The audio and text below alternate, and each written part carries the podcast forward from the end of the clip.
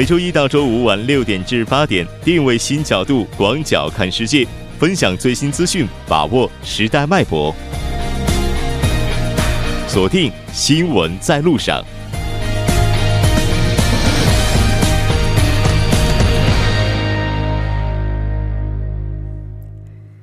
好了，欢迎回来，这里是正在为您直播的 TBS EFM 新闻在路上。稍后第二部节目当中将为您带来新闻在中国走进世界以及新闻字符。那接下来是广告时间，广告过后马上回来。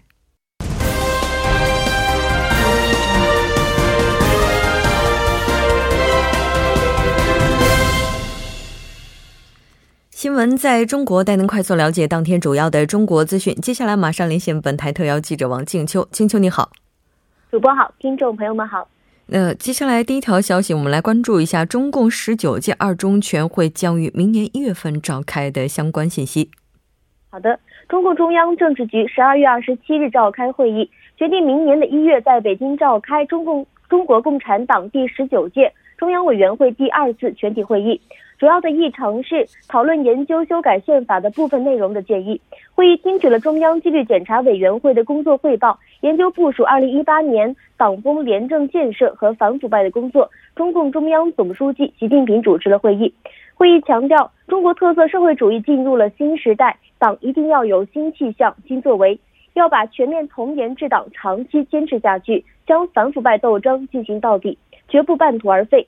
中央纪委要以习近平新时代中国特色社会主义思想为指导，切实担负起推进全面从严治党的政治责任，严于监督、严格执纪、严肃问责，坚决维护党章和其他党内的法规，认真检查党的十九大精神贯彻落实的情况，推动党中央决策部署落地生根。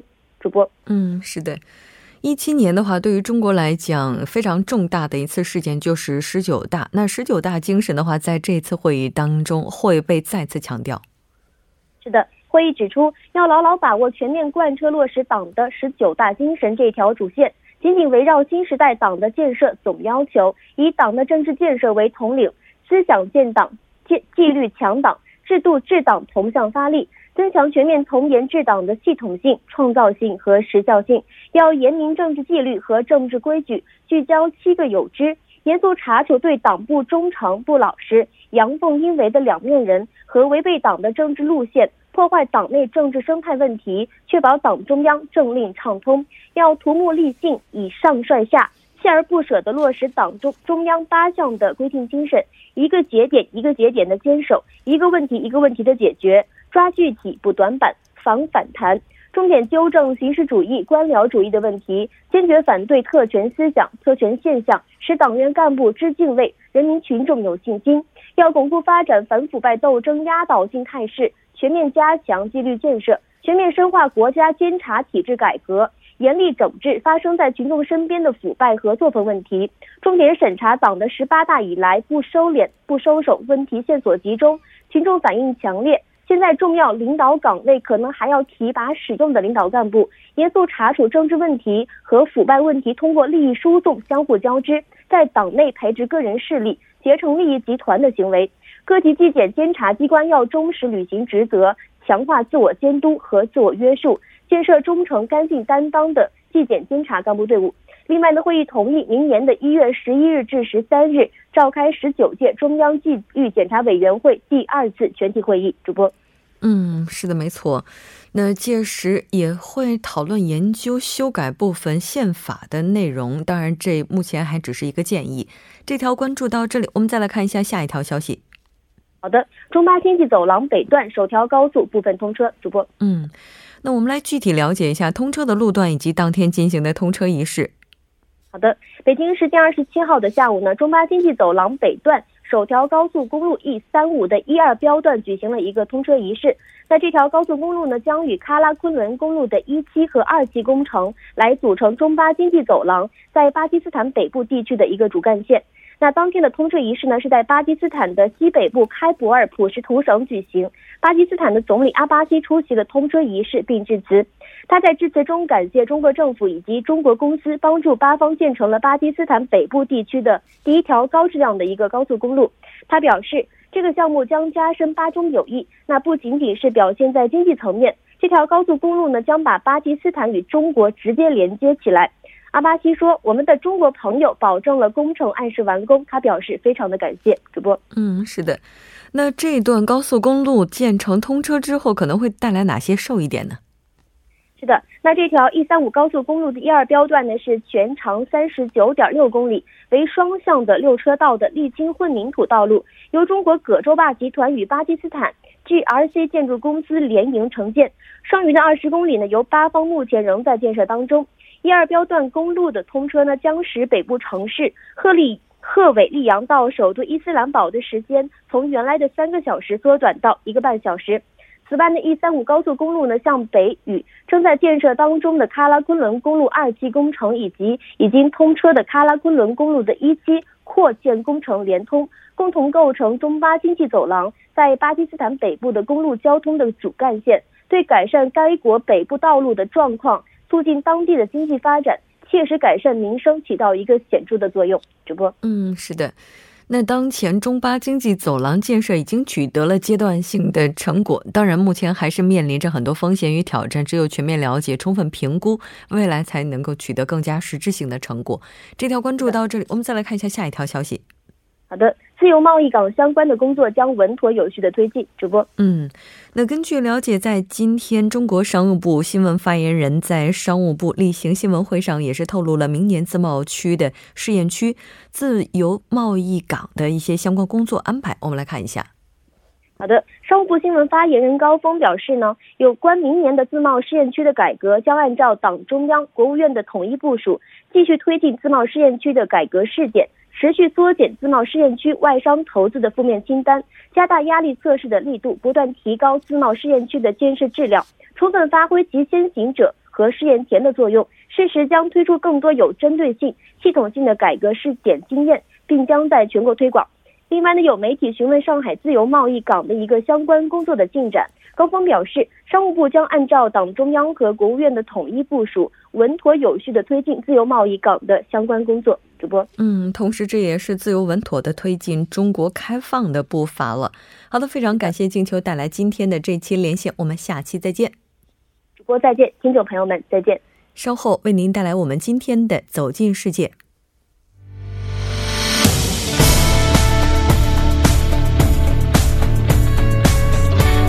您现在收听的是《新闻在路上》。好的，欢迎回来，走进世界，为您介绍主要国际资讯，带您了解全球最新动态。那接下来要跟我们进行连线的记者是来自中央朝鲜日报的徐成。今天我们的连线记者呢，是因为有一些情况没有办法跟我们进行连线，所以我们请到了代班嘉宾。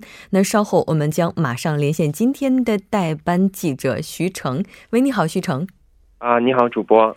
非常高兴，大家好，我是来自朝鲜日报网的徐成。嗯，非常高兴和您一起来了解今天国际方面的主要资讯。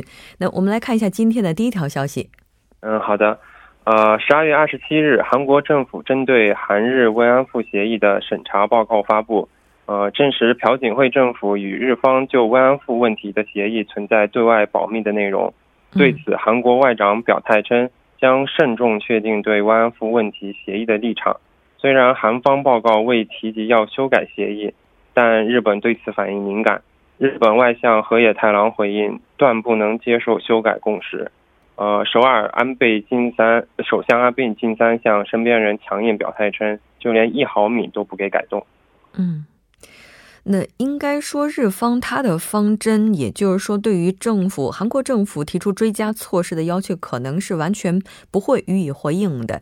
但是韩方目前的态度来看的话，绝对不会善罢甘休。那这个事件可能会对两国造成什么样的影响呢？嗯，对，呃，韩国政府在慰安妇协议上的这一举动，牵动了日本政府敏感的神经。呃，据日本共同社报道，韩国政府二十七日发布针对二零一五年底两国政府签署的日韩慰安妇协议调查报告后，呃，日本外相河野太郎立即发表声明称，断不能接受修改共识，要求韩国切实履行共识。呃，河野称不认为不认为达成共识的过程存在问题，警告若韩国政府试图根据报告修改共识。则日韩关系将变得难以管控。嗯，那韩国发布慰安妇协议调查结果有没有一些更加深层次的目的呢？嗯，呃，下一步韩方会不会对慰安妇协议开刀做出修改？呃，值得大家关注。呃，日本共同社二十七日报道称，韩方的报道没有提出建议修改慰安妇协议。呃，预计韩国政府在明年二月平昌冬奥会结束前不会制定应对方案。呃，韩联社也指出，韩方在报告公布后未采取应对措施。分析认为是目前，呃，为应对朝核危机尚需强调日韩共识。呃，还有韩媒指出。呃，解决慰安妇问题的关键是日本的诚挚反省。呃，韩国前政府对日本错误行为的迎合，使得现在修改或者废除协议绝非易事。嗯，是的。那我们在今天韩国新闻部分也提到了，文总统也是就这次事件做出了非常明确的表态，有可能他的这个发言也暗示着接下来可能会重启谈判，或者是废除相关的协议。那接下来韩日之间的话，外交之战似乎也是可以预见的一样这样的一个趋势了。这条关注到这里，我们再来看一下下一条信息。嗯，好的。呃，近期美国苹果公司承认有意放慢旧款手机速度后，陆续有美国用户提起诉集体诉讼，截止二十七日已经增加到八个。嗯，那这条新信息，相信很多朋友呢在之前应该是已经接触到了。我们再来详细的整理一下，目前用户对苹果提出诉讼究竟是什么样的理由？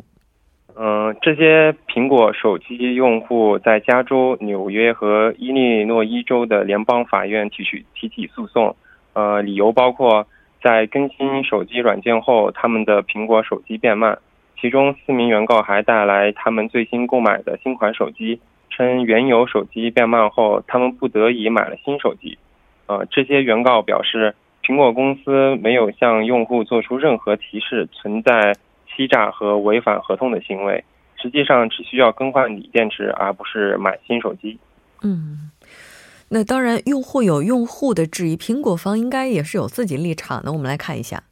呃，对，苹果公司发布声明解释称，旧款手机的锂电池老化可能会造成手机意外关机，因而使用软件更新让手机变慢，以延长使用寿命。这些手机包括 iPhone 六。iPhone 六 S、iPhone SE 和 iPhone 七呃，苹果坚称是为了给客户呃提供更最好的体验。嗯，是的，而且根据我们的了解，截至目前，在美国国内针对苹果公司进行起诉的案件，目前已经达到了九起，也就是说又增加了一起。接下来这个诉讼会以怎样的方式收尾，我们也拭目以待。这条关注到这里，我们再来看一下下一条消息。呃，新加坡。联合早报十二月二十七日报道称，以色列交通部长卡茨说，东耶路撒冷的一个新铁路站将以美国总统特朗普名字命名。嗯，我们知道，在之前的话，应该说特朗普这个决定要把美国驻以色列的大使馆迁到耶路撒冷，在国际社会也是引起了轩然大波。那以色列他这样的一个举动，是不是有投桃报李的嫌疑呢？嗯，对的。呃，卡茨是在二十六日批准了这一项连接特拉维夫与耶路撒冷的高速铁路建设计划。呃，这条新铁路将开进老城犹太区，车站将设在西墙旁。呃，卡茨下令将新车站命名为唐纳德·约翰·特朗普，以向特朗普致敬。呃，他称特朗普就耶路撒冷地位做出了历史性与勇敢的决定。嗯。这个决定究竟是历史性与勇敢性的，或者是其他的，我们还没有办法去做出判断。联合国对于美国总统的这样一个行为也是做出了回应。我们来回顾一下。啊，对，呃，联合国大会二十一日通过一项决议，认定任何宣称改变耶路撒冷地位的决定和行动无效。嗯，是的。那这条我们关注到这里，再来看一下下一条消息。嗯，好的。冰岛当地时间十二月二十七日，一辆载有四十余名中国游客的旅游大巴在冰岛南部维克镇附近发生严重车祸，造成一人死亡，多人受伤，其中十余人重伤。嗯，那目前冰岛警方对于这起事件的发生原因有没有做出结论呢？呃，美联社援引冰岛警方的话说，当事大巴，呃，出事大巴当时是在冰岛环岛一号公路行驶，与一辆搭载立陶宛游客的轿车追尾后翻出公路，将至少两名乘客压在车底，其中一名乘客当场死亡。呃，冰岛警方随后派出了三架直升机赶往赶赴现场，将重伤者送至冰岛国家医院救治。嗯，目前冰岛献血机构发出通知，呼吁 O 型血市民前去献血。嗯，是的，没错。目前，中国驻冰岛大使馆在获悉车祸消息之后，也是赶赴了现场了解情况。那同时也提醒大家，目前冰岛它是隆冬季节，气候非常恶劣，希望游客务必注意人身以及交通安全。好的，非常感谢今天徐成带来的这一期连线，我们以后再见。哎，好，谢谢。那同时，在今天我们走进世界部分最初的连线环节出现了一些问题，我们在这里也是对听众朋友们表示歉意。接下来来关注一下这一时段的路况、交通以及天气信息。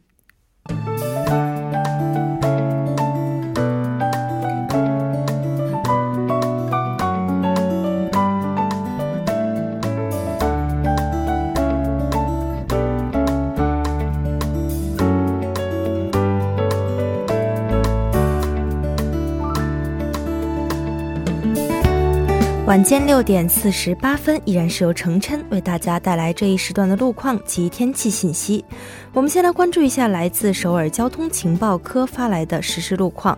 在江边北路九里方向马浦大桥至元小大桥这一路段，之前在二车道上发生的交通事故已经得到及时的处理，但受事故余波影响，目前从成山大桥前段开始拥堵的状况都是比较严重的，请来往的车主们参考相应路段小心驾驶。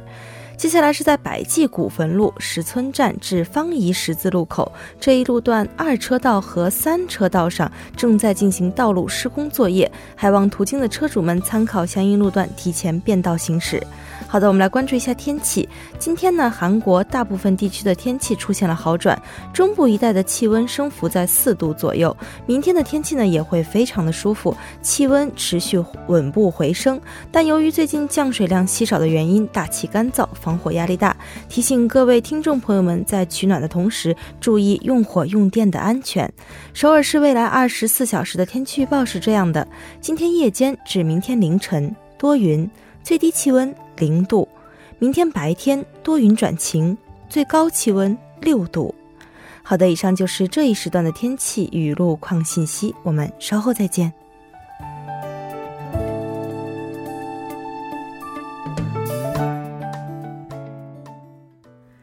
好的，欢迎回来，聚焦热门字符，解读新闻背后。接下来马上请出栏目嘉宾音乐，音乐你好，嗯，大家好，主播好。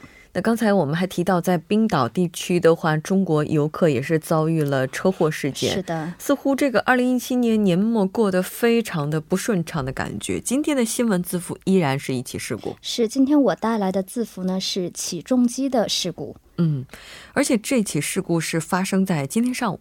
对，那我简单给大家整理一下，是在今天上午九点四十分钟左右，在江西区的登村洞的一个建筑物拆除工程的现场，是一架这个起重机的这个起重支架它倒塌，然后直接倒在了当时是停驶在该路段的六零五的公交车上，继而引发的这个伤亡事故。那韩国的幺幺九救援队呢，也是在事故发生后这个不到五分钟啊，也就是九点四十五分钟就到达了这个现场，然后火火速。将当时是十六名的受伤者呢送往了医院，但是呢还是很不幸的一位五十三岁的女性伤者呢是不幸身亡了。那其中一名呢还是这个重伤患者，目前呢还在医院接受治疗。那么其他的十四名呢都属于这个轻伤。嗯，也就是说这名重伤患者还是生死未卜。对，是的。嗯。那在当天现场究竟发生了什么？是这样，这个据现场消防当局的人的这个说辞呢，是当时现场是在进行这个一个化妆品公司的这个大楼撤除的这样的一个作业，所以一辆大型大概是有这个七十吨重的起重机啊，将一个五吨重的这个挖掘机举起，它是想往一个五层高的建筑物这个楼顶在移动，在移动过程当中呢，是可能是因为这个呃起重机经受不住这个挖掘机的重量就。突然倒了。结果当时呢，正好是一辆公交车到站，所以不幸的我们就看到了这个照片上的这一场景。此外呢，还有一位这个现场的一位目击证人呢，也表示，他就是在道路上突然听到了一声特别巨大的“哐”的这样的一个声音，就看到这个挖掘机掉到了这个路中央。我觉得这应该算是一个小小的幸运吧，因为挖掘机没有引发更多的伤亡。嗯。然后这个起重机，我们看到那个起重的这个臂。壁垒、匕首吧，这应该算是。他这个支架呢，就倒在了这个公交车上。那车里的乘客呢，也是受到惊吓，纷纷逃离现场。那可能是正好是当时正在下车的乘客，就不幸的，就是挨到了这个倒下的，对，被砸到了。嗯。那好像这也不是今年发生的第一起因为起重机而引发的安全事故了。对，是的，就是包括我们今天这个死者，那么光今年就是因为起重机事故引发的这个悲剧呢，就已经造成了二十人丧命。最大的伤亡事件呢，就应该是今年五月一日在三星重工院这个巨基造船厂发生的这个起重机间的这样冲撞的一个事故，当时是造成了六死二十五伤。那么之后是在六月二十三日，京畿岛南洋州的这个公寓的施工现场，也是因为一个塔式的这个起重机的倾斜，那造成了三死四伤的这样的一个惨案。此外，也是在当天啊，在仁川呢，也有一名是因为起重机的这个事故呢而丧命。那么刚刚过去的这个上个月的十八日，也就十一月十八日，在京畿道的平泽七院洞的一个施工现场呢，也是同样发生了一死四伤的这样的一个悲剧。嗯。那事故这么频发，它有没有一定的规律啊？或者说，它中间是不是会有哪一个相似点？对我们这个也有这个媒体呢，是总结了今年发生的这个主要造成人员伤亡的十一起的这个起重机事故。那大部分呢，我们发现都是这个起重机的传导部分引发了这样的一个悲剧。那么据分析呢，这种情况呢会有两种原因。第一个呢是可能是存在安全检查检查没能好好的进行，在这里面可能会出现这个安全系统的一个漏洞。那么第二点呢是可能是因为从业人员的这个安全意识的麻痹，使用了过于老旧的这样的一个起重机等。那么据调查呢，韩国的十七个市道使用的这个总共五千九百八十台的起重机当中，这个机龄不到十年的起重机啊，是有三千两百七十二台，也就是占了百分之五十四的这样的一个比例。那么超过二十年的这个机龄的起重机呢，可以说是不计其数。我觉得这个可能就是酿成悲剧的一个最大的原因。嗯，是的，没错。安全这个问题，无论什么时候强调，不管强调多少遍，它都是有用的。是的。但是问题在于，我们每次强调，总是会有悲剧发生。那就今天的事件的话，截至目前调查结果出来了吗？对，目前还是在这个调查当中啊。这个江西的警察所的负责人呢，也是就这个起重机的司机啊、施工现场的负责人，还有公交车司机以及目击者四名为对象呢，进行了调查。那么警方在这个调查过程当中呢，也是表示呢，可能就是刚刚我提到的有那两种嫌疑，一个就是可能是未能落实安全管理的工作，或者是呢这个。倒塌的这个起重机呢是过于老化而引发的事故，所以呢可能会以这个过失的这样的一个工作过失的嫌疑会起诉相关负责人。那么除此之外呢，也是考虑到现场的交通情况嘛，在调查结束以后呢，就将这个起重机已经调走了。那目前应该是交通是恢复正常。是的。交通是恢复正常了，但是事故造成的后遗症的话，它会持续很长很长时间。是没错。目前舆论的情况怎么样呢？对，因为今年我们也看到，是因为起重机引发了多起的这样的一个事故嘛，所以舆论呢也是呼吁政府呢能够尽快树立有关这个起重机的一个安全的对策。只有对策落实了，我们才可能尽可能去减少相应的事故发生。那么。呃，韩国的国土交通部也表示呢，是一直到明年一月十九日为止呢，会在全韩国境内的五百多家施工现场呢，会进行这个起重机的全部的安全检查，尽可能的去保证这个现场的安全。嗯，是的。安全的话，这个问题在二零一七年的时候是非常突出的。没错，我们稍后在新闻放大镜部分也会和大家详细的来盘点一下二零一七年的韩国安全事故。好的，非常感谢尹月为我们带来今天的这一期节目，我们下期再见。好的，我们明天再见。那到这里，我们今天的第二部节目就是这些了，稍后在第三部节目当中再见。